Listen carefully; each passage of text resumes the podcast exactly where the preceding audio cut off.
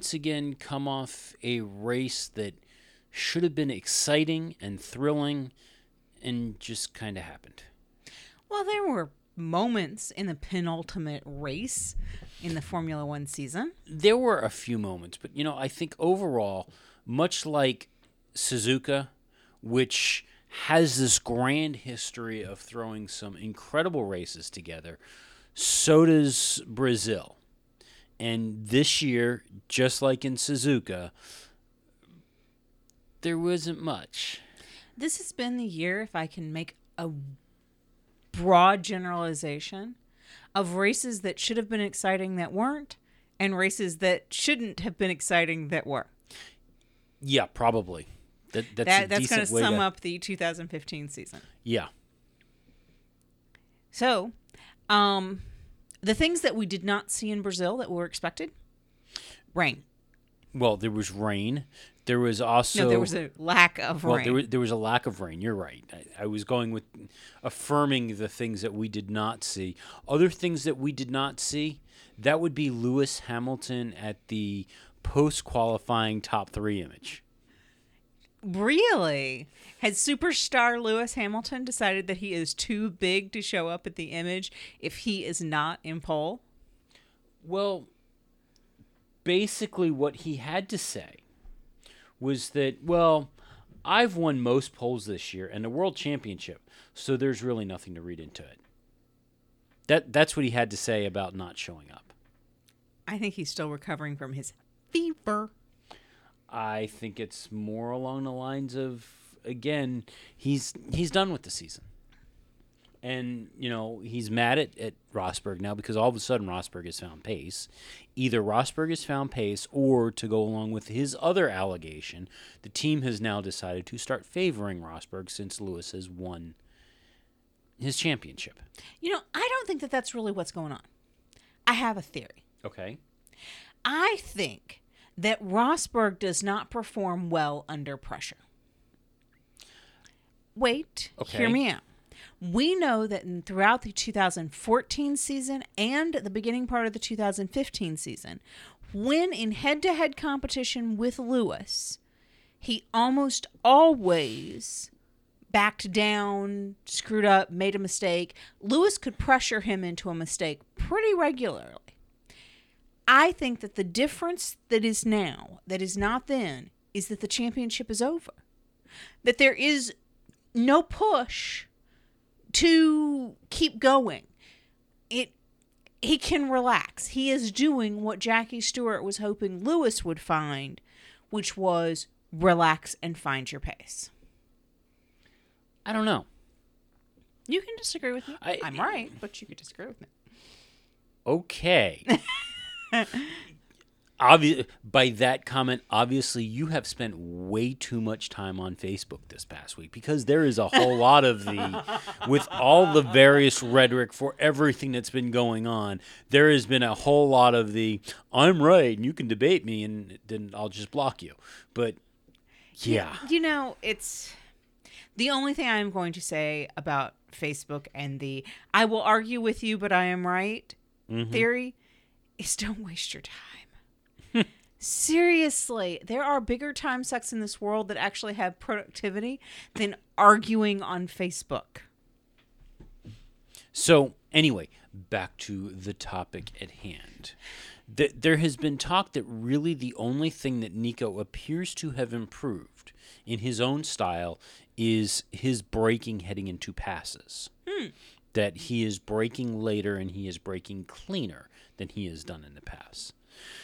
One of the other things that's been kind of interesting is that since Singapore, and as you recall, Singapore was not a great race for them. Singapore was where there was a change in the tire pressures. Mm-hmm. But since Singapore, Lewis has not grabbed a pole. Hmm. And Lewis has come out and said that, you know, since Singapore, something has changed in the car. And I don't know what it is. So could it be that the change in tire pressures favors Nico and Nico's style of driving as opposed to Lewis and Lewis's style of driving? And Lewis has not been able to come to grips with it. and it's it's a small amount of of pressure, but could it that be the issue? There is how they work the tires. Well, it could be, but up until well, let's see, Austin he won, Mexico he lost. Um up until that point, Lewis was still pulling out the win on race day. He was, So- but a lot of that was because Nico was not running cleanly, or Nico would have a crappy start, or with the ex- from about Mexico onward, Nico seems to have eradicated those demons that were just enough of a slip up to let Lewis get by. See, and I think that the difference of those demons is the fact that he's not fighting Lewis anymore. I don't know. I think Lewis is a master at getting into Nico's head. Absolutely. Oh, there, there's no doubt about that. And I think that that is what Nico overthinks his starts, or he's having braking issues, or he has whatever is those demons that you talk about. Mm-hmm. Those demons have a name. It's Lewis. And when Lewis backs off of the pressure on Nico because, hello, he's got the championship tied up, Nico is now free to actually perform. Well, you know, now we finally hear Nico stop worrying about where everybody else is on track. Nico is focusing on Nico. And, you know, when the, the engineers go and start radioing him the gap, he comes back and goes, Stop talking to me about this. Yeah. You know, he becomes very Kimi like. Yes. Now, Lewis is still upset over strategies. Yes. given everything that has happened in well i shouldn't say given everything it's not the way to announce this um, lewis struggled and made it clear that he was he fought to try and get past nico but struggled to stay behind him. And this is a product of the design of the cars and the aerodynamics and it's hard to do that. He radioed back at one point because his only option at this point was to try and undercut.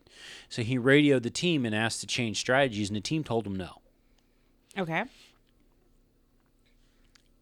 Th- there's a lot of debate as to what would have made better sense here to leave the, the cars on the same strategy or to try and split the strategy and give Lewis a chance to try something else. Toto Wolff has come out and said that, you know what, while we're letting the drivers race and, and, and we're letting them go at it, we have the data. Mm-hmm. We, we- we see all the various factors of, how everything is performing. We see we we have the results of all the simulations and all of this stuff.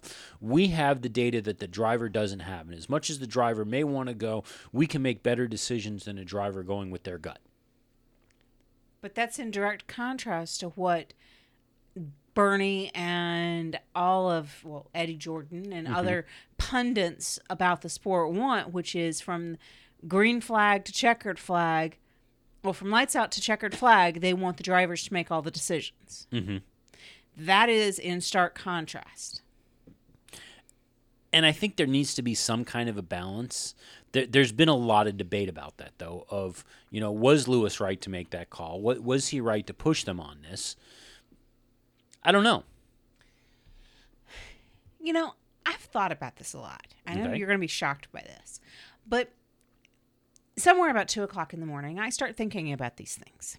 because you can't sleep. Right. Okay. And I think that, you know, Lewis Hamilton's tire strategy is exactly what I need to think about to put me to sleep at two o'clock in the morning. Here's my thought Okay. I think Mercedes' primary goal is to get both of those cars home, preferably in a one two spot. Absolutely.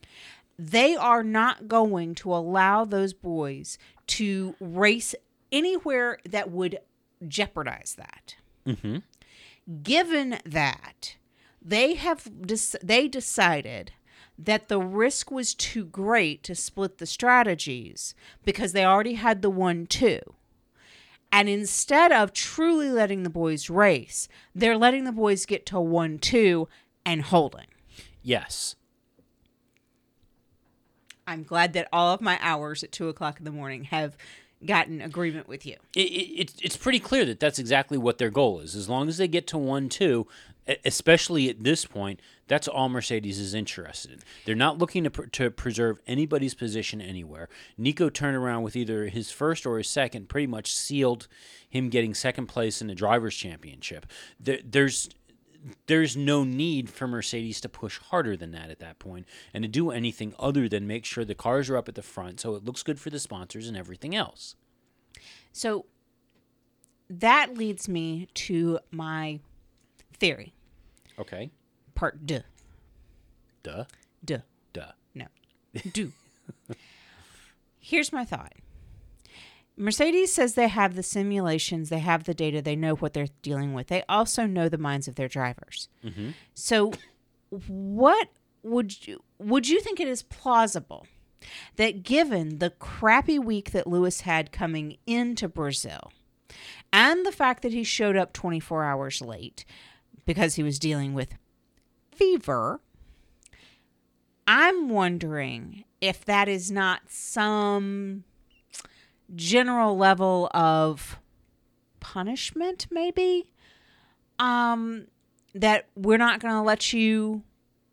We're not going to take the risk that you would overtake the driver that did what he was supposed to do this week, kind of like benching somebody for not showing up to practice. With the corollary to that being that they have all the data, they know their drivers really well. They know Lewis can be a little bit of a loose cannon. And if they split the strategies and allowed Lewis the opportunity to push a bit harder, would they would their simulations be showing that the greater risk would be that the two would take each other out?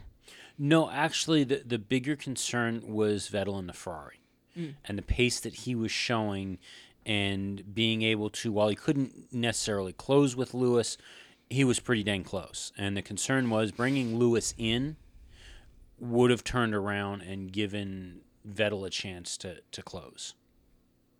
There's there. So, but David Coulthard, in his post race column, uh, yeah, he agrees 100% that Mercedes is, is just going at this point and trying to keep the 1 2. But based on the fact that coming up to Abu Dhabi, there is nothing on the line at all for Mercedes. One way or the other, there's nothing on the line. The drivers want to turn around and say that they know better and they want to dictate strategy, and the garage wants to turn around and dictate strategy and whatever. Turn around and tell both sides of the garage, Lewis's side and, Nico's side, gloves are off, go race. There is no data sharing between the two of you. You guys call your strategies how you want to call your strategies. There's no risk either way. The only thing is do not turn around and destroy the cars and do not kill yourselves. Beyond that, go forth and race. That would be And an what happens happens. That would be awesome because that would give a race which basically has no point in existing at this point because the top three slots of the championship, the constructors and the two driver championships, have all been clinched by Mercedes. Yeah, but if you're a team like McLaren or a team like Lotus, you know, somebody who's still dicing it to get those final points and those final dollars, these races mean a lot. Well, okay, yes, down the pack, those races mean a lot. Um, I don't think that McLaren could even come in eighth if it tried. I don't think so. I think that they would have to win to come in eighth I don't know. I'd have to look. because they have like 27 points in the championship. Yeah. But I think Lotus and Force India are trying to beat each other out right now. I, I think they're still dicing for that final spot. But yeah, I get that part. But I think you're right. I think that would be really cool if we got to have a gloves off Mercedes versus Mercedes battle. And truly, that'd be awesome for their sponsors because they'd probably get a lot of airtime. In theory, they should. Uh, Well, especially if they end up with that gloves off battle not being at the front. Yeah. and they're trying to dice it up further back.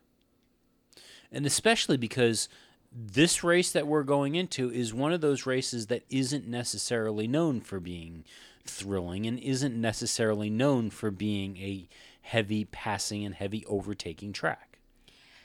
So then, by definition, Do something to mix it up. if we keep in the theme of the year, the tracks, the races that should have been exciting weren't, and the races that shouldn't have been exciting were. This I know what- should have should be something. I know great. what should happen. To Manor keep it win. interesting and, and keep everything on their toes, and being that this is the last race of the season, Mercedes should run their qualifying on the inters and the wets only. in the desert. and then where they end up, then they get to use the real tires for the race. Hmm. Why don't you just start them from the pit lane? Could do that. No, I, put them at the back of the grid, you know. Mixing it up with Manor. Yeah. Interesting. That's not, you know, I- i- Is it any different than Jenson and Fernando running up to the podium in uh, in Brazil because it was the only opportunity they were going to ever get to this season? hey, you got to seize your chances. So the other big result would be Felipe Massa Poor Massa. being excluded. Well, his results being excluded from the race. yes. Poor Massa. So what happened was that um, on the grid, the tire temperature or, or the tread temperature and minimum tire starting pressure of the right-hand side rear tire was checked on the car after the five-minute signal was given, and this is coming from the stewards. The temperature measured on the tread of the right-hand side tire of car number 19, that would be Felipe's car, was 137 degrees Celsius. That number was 27 degrees Celsius above the minimum tread temperature of 110 degrees allowed by the official tire supplier.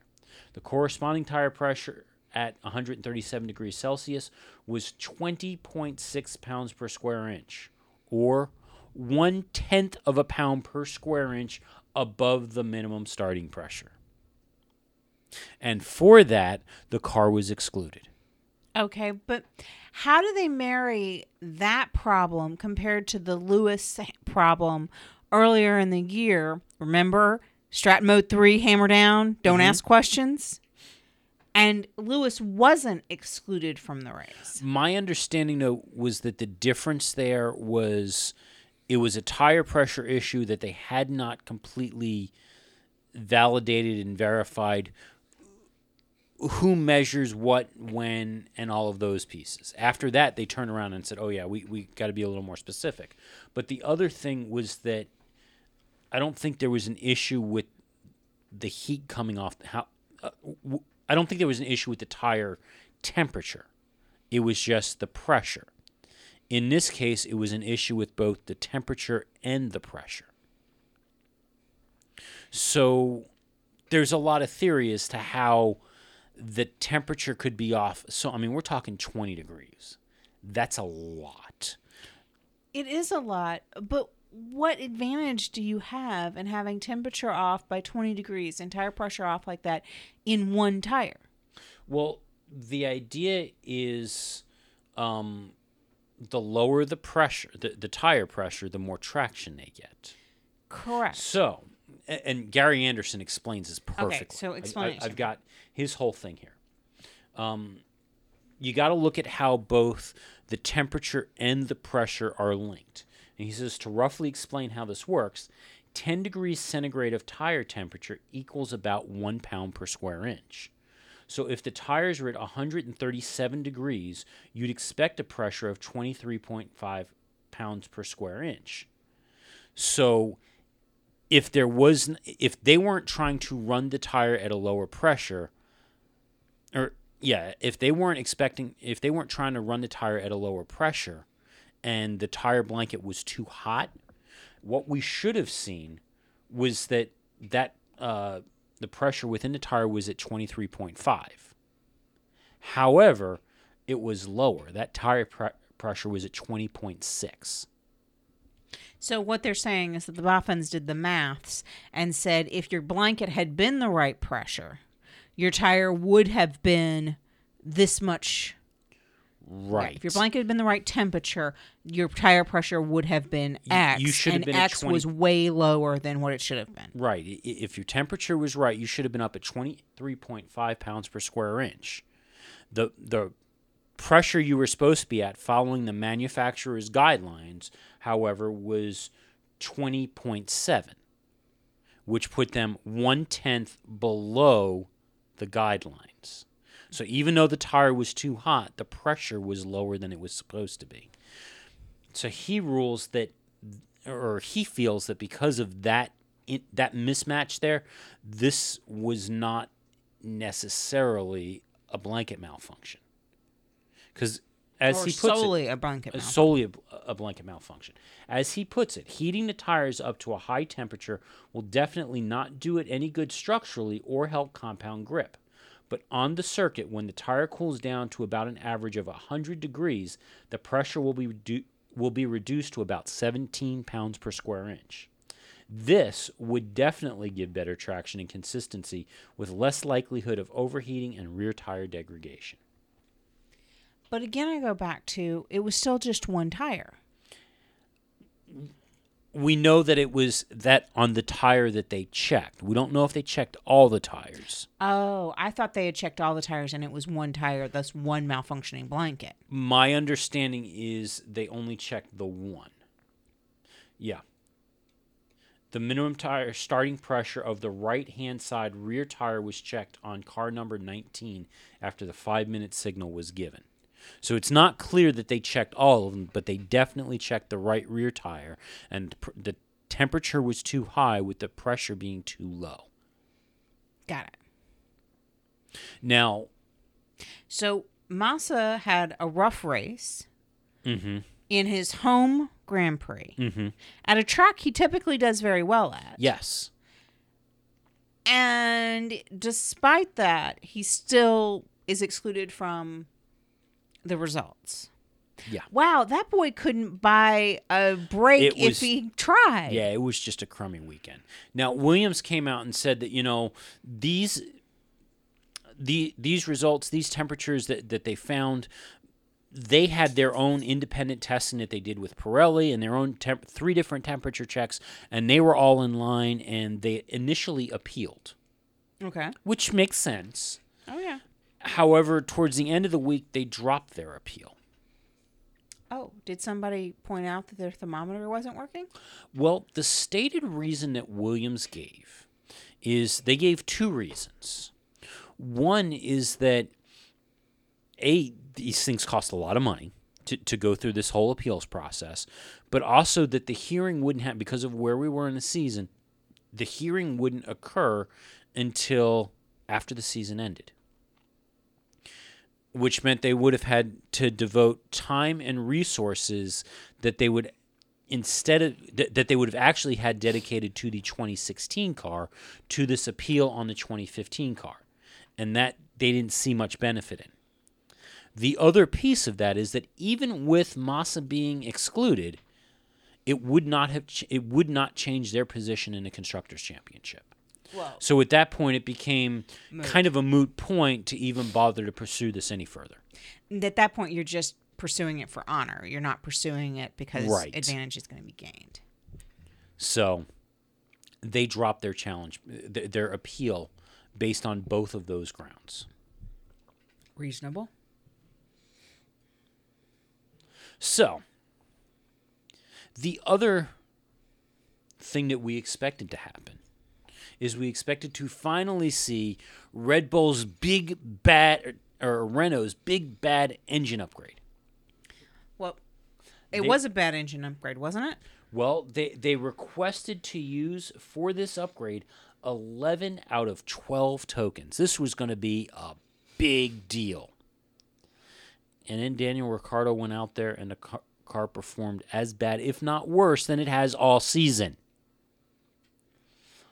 What it turns out is that despite asking to use 11 of the 12 tokens, they only use 7. That seems odd. It does. Um, instead of going and focusing on the entire engine and, and all of the developments, all they did was just focus on the internal combustion engine. They didn't look at the turbocharger. That was four tokens right there. They didn't look at any of the energy recovery or any of the other things. They just focused on the internal combustion part of the engine. Hmm. Yeah. Renault has yet to decide whether it will offer uh, the fully upgraded engine with the turbocharger uh, in Abu Dhabi, as Red Bull would again have to consider whether the change is worth the grid penalty that, that would result. Um, Renault claims that the reason why they couldn't do this was that due to part availability and compatibility with the exhaust system, it wasn't possible to introduce that element of the upgrade in Brazil. So what are they doing? Designing the engine for next year? I don't know. I mean, why would you be designing something that doesn't work with your exhaust system if you're not designing it for something else? Why are gonna all these bits not there? Yeah. And are they going to redo the exhaust system as part of the 2016 car and that's what they're doing? Well, y- you got to assume that some degree of the exhaust system is going to get redesigned. Well, yeah, that typically does. Well, since we don't have a exact confirmation on what power unit Renault is going to be running, the exhaust Red system's got to get or, or Red Bull's going to be running. The exhaust system has to get redesigned somehow to accommodate whatever it is they put in the back of that car. But no, what I'm wonder- wondering is Renault knows where the exhaust port is on the current Red Bull car, correct? Yeah. So why would you design a change to an engine that would require a move in an It- exhaust it, connection? may not necessarily be a move. It may be a size thing. If they're cha- but by changing the turbo, it may be that the exhaust coming off the engine in the turbo, that inlet now needs to be, or, or that outlet needs to be a different size than what the exhaust system is currently set up to accept.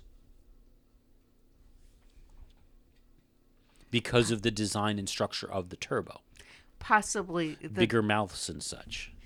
possibly the size of the exhaust for the 2016 car. Potentially. As I sit here with my conspiracy theory that we're going to see a Red Bull running a Renault, badged or unbadged, next year. I think a lot of people think that at this point. Because remember, it, it's sorted, according to Bernie. Nobody knows what it is, but it's sorted. Sorted is sorted. Yeah. Speaking of Red Bull, Yes. we know Red Bull brings a lot of money into the sport, and they spend a lot of money in Formula One. We have an idea of how much Red Bull spent on the 2014 season. Care to hazard a guess? Um, I'm gonna say more than a hundred million.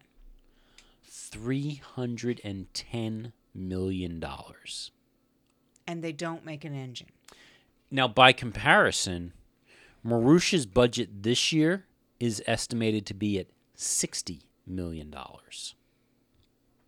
So if we're wondering why Marusha is always at the back of the grid, it doesn't take an economics major to realize that if you are spending one fifth of the budget of a world championship team, you're not going to be very far up in competing with them.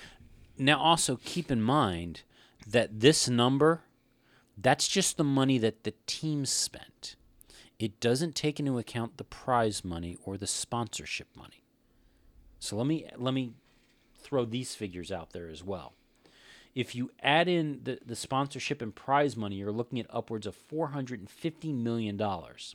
Ferrari, on the other hand, their team ran at $440 million, with Mercedes, who took the championship, at $320 million. $320 million, and they dominated the championship. Well, that's what you get when you get something right.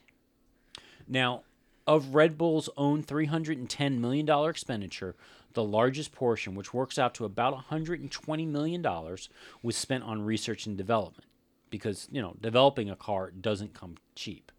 The next largest category was payroll, which accounted for nearly $100 million. Um, and the team hired 19 new staff members last year, which brought its headcount up to 694. Boy, would I like a calculator right now.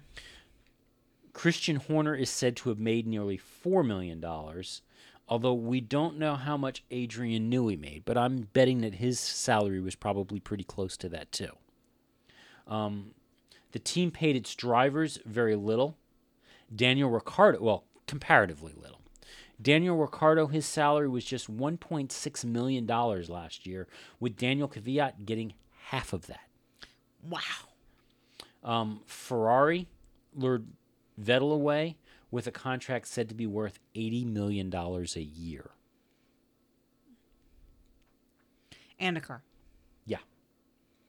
Now, the team was entitled to a large portion of the sports revenues. That gave them about $100 million to their budget. And let's see. We know Infiniti contributed significantly to their budget. We don't know how much, uh, but they're going to lose some money, some prize money this year because they obviously haven't performed as well this year.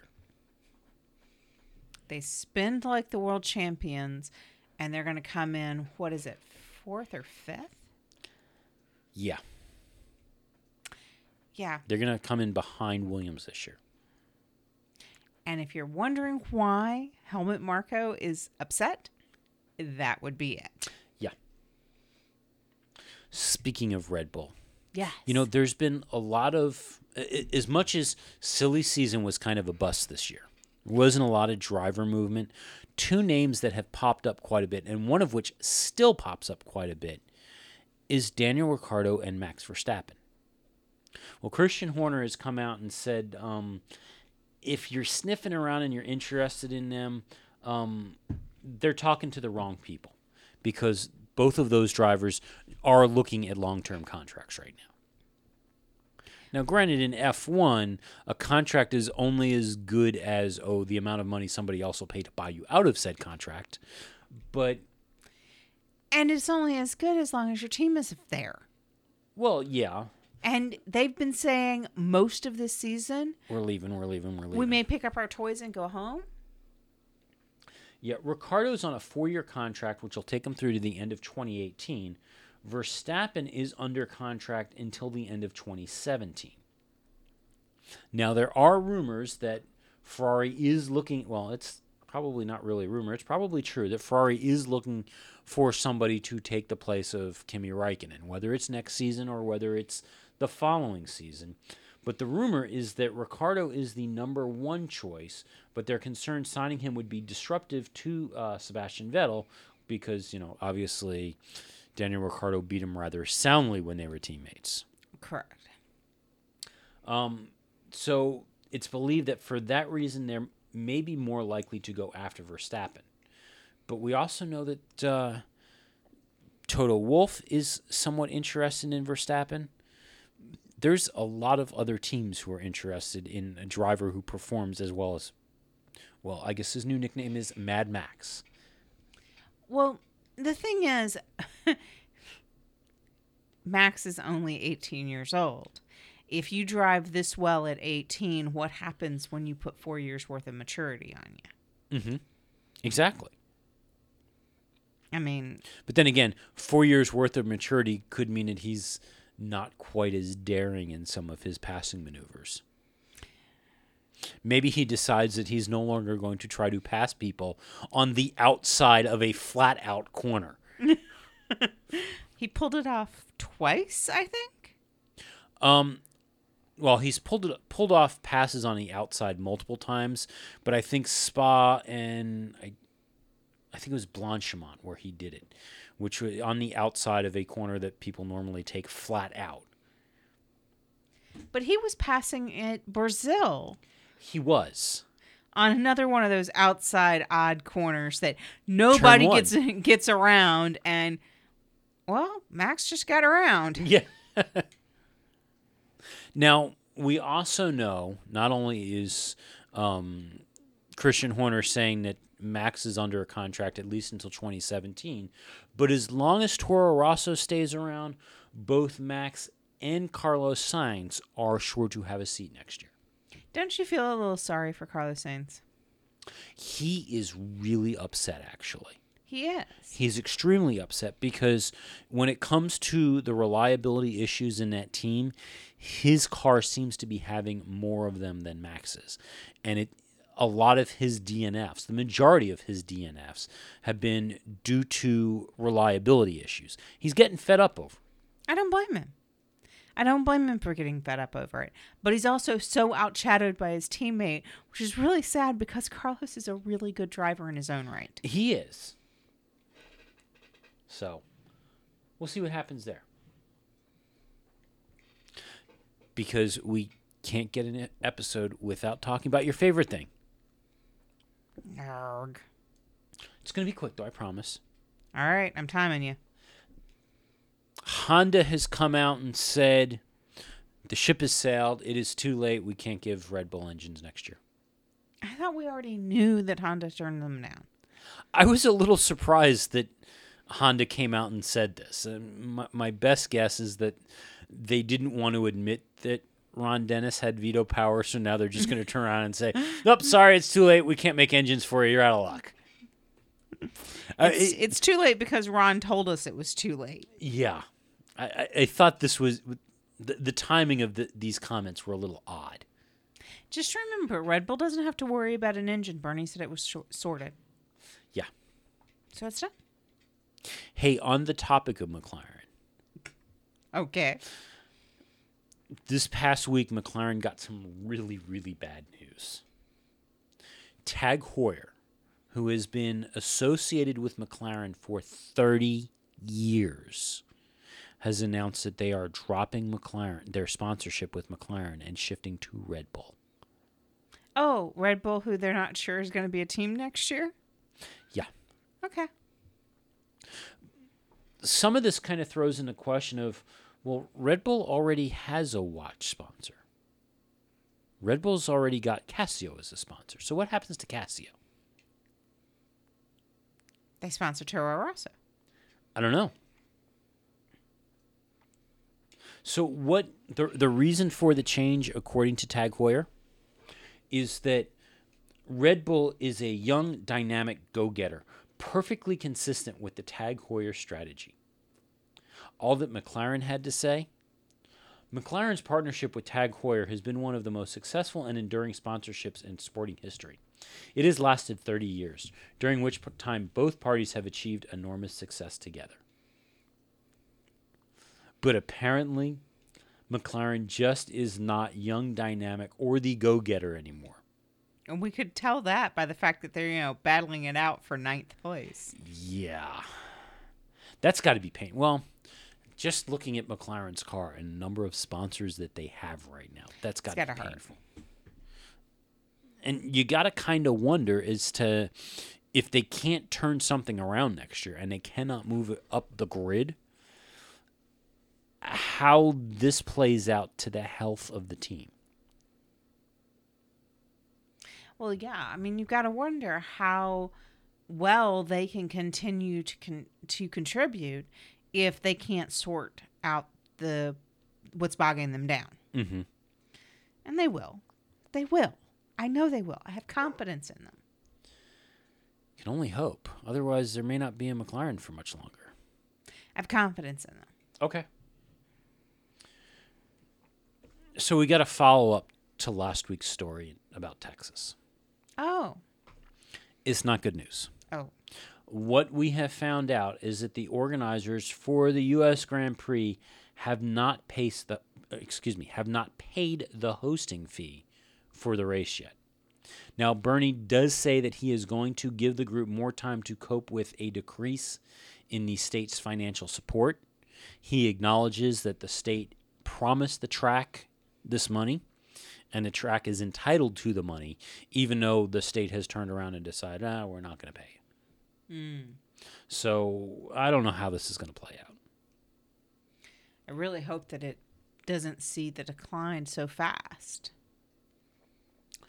Along the same lines with money, and this one, you know, most of the folks in America, at first glance, their their reactions would be like, "Yeah, so what? We don't get this. This isn't a, this is a big deal to us because this is how we get our Formula One coverage. This is how we get good Formula One coverage." the BBC has announced that they are looking to cut 150 million pounds from its sports coverage, from that budget.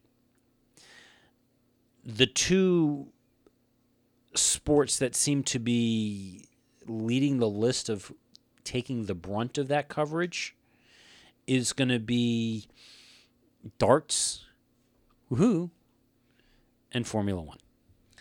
One of these things is not like the other. Well, in England, no, darts gets a lot of coverage. It's a big deal. Yeah. You, you need to. It, when we were watching the Sky coverage a couple of weeks ago, we fast forwarded through the commercials. Mm-hmm.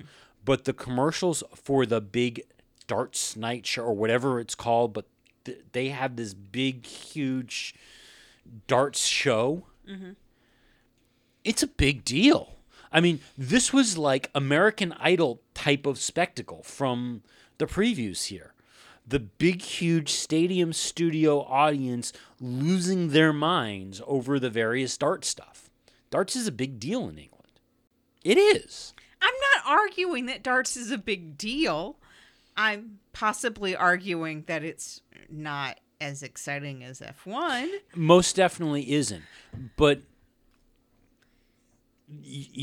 the other piece of that, though, and the BBC's got to be kind of aware if, if they're looking at this shortfall, is basically what the BBC is providing is very in depth, very detailed, free to air coverage of a sport that is already getting duplicate coverage through another channel within their country.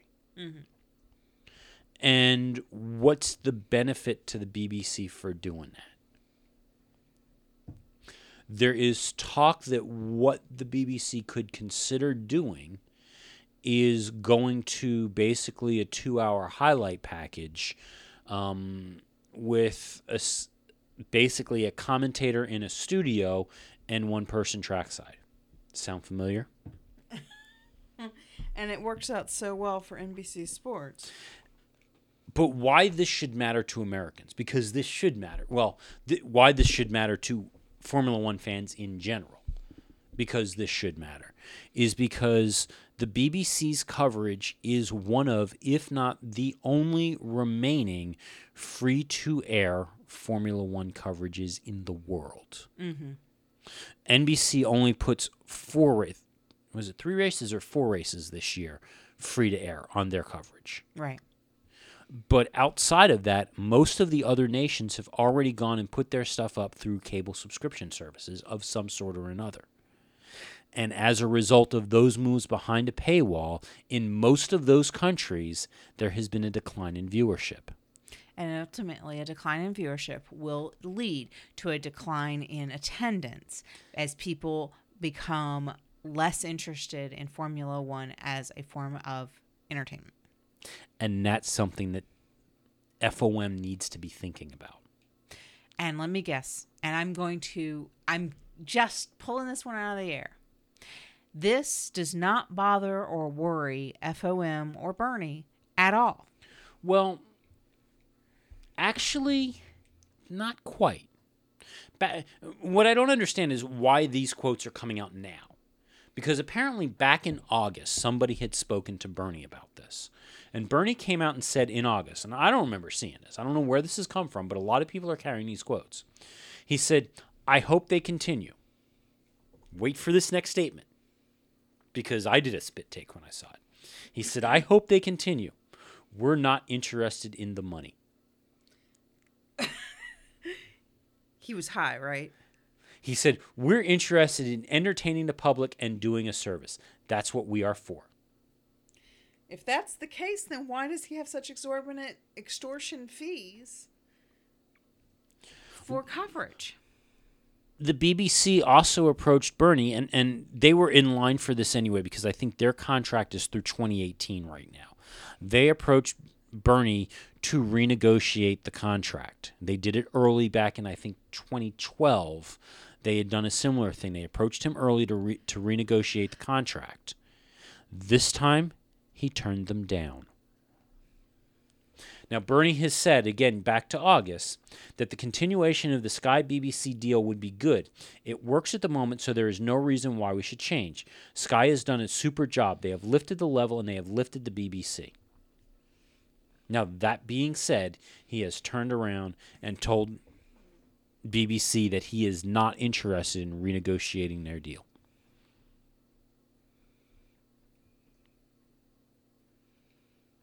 And given that the UK is arguably one of, if not the biggest market for F1, that's kind of dangerous for them.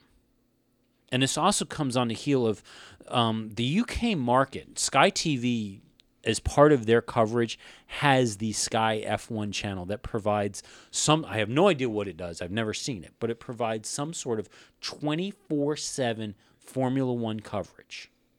They have announced that they are discontinuing that this year. Wow. Yeah. This should be sending alarm bells off over at FOM, and it doesn't sound like it. No. So, my other favorite topic tires. And I mean that sarcastically, not the tires part, but favorite topic part. Pirelli has come out and they have said, and actually, this is an interesting idea. Pirelli says that by re engineering the tires and rethinking the tires, including the size, that they can find teams four seconds a lap for the 2017 cars. The reason why Paul Hembery says that this is a really big deal is because the teams are trying to find five seconds by rejiggering the rules for 2017. Re- that means re engineering the cars. But it would be a whole lot cheaper to get four seconds from just a change in the tire. Exactly. Paul Hembery turns around. He says that a current this the current spec car this the, the 2015 cars he's he's spoken to the teams and they could modify the suspension to accommodate a change in the structure of a tire that they believe would bring 4 seconds around. And just modifying the structure of the suspension to accommodate those tires would be significantly cheaper than any other design and engineering work that they could do to aero and other pieces to find more time. That's impressive. yeah I mean, that's game changing because if they want five seconds faster and four of those seconds are free or almost nearly free, that changes budgeting. what he says, and he, and uh, you know one of the things that they're pushing for, and Pirelli's been pretty big pushing this for the last couple of years, and they've gotten a little more. They're they're pushing for some tire testing. They really want that.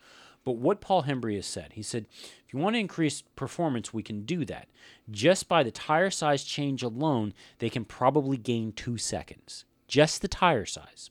He says if you then give us a proper testing program, probably by the tires alone and with a natural evolution of the current car, they can deliver four seconds and the teams won't need to do much else.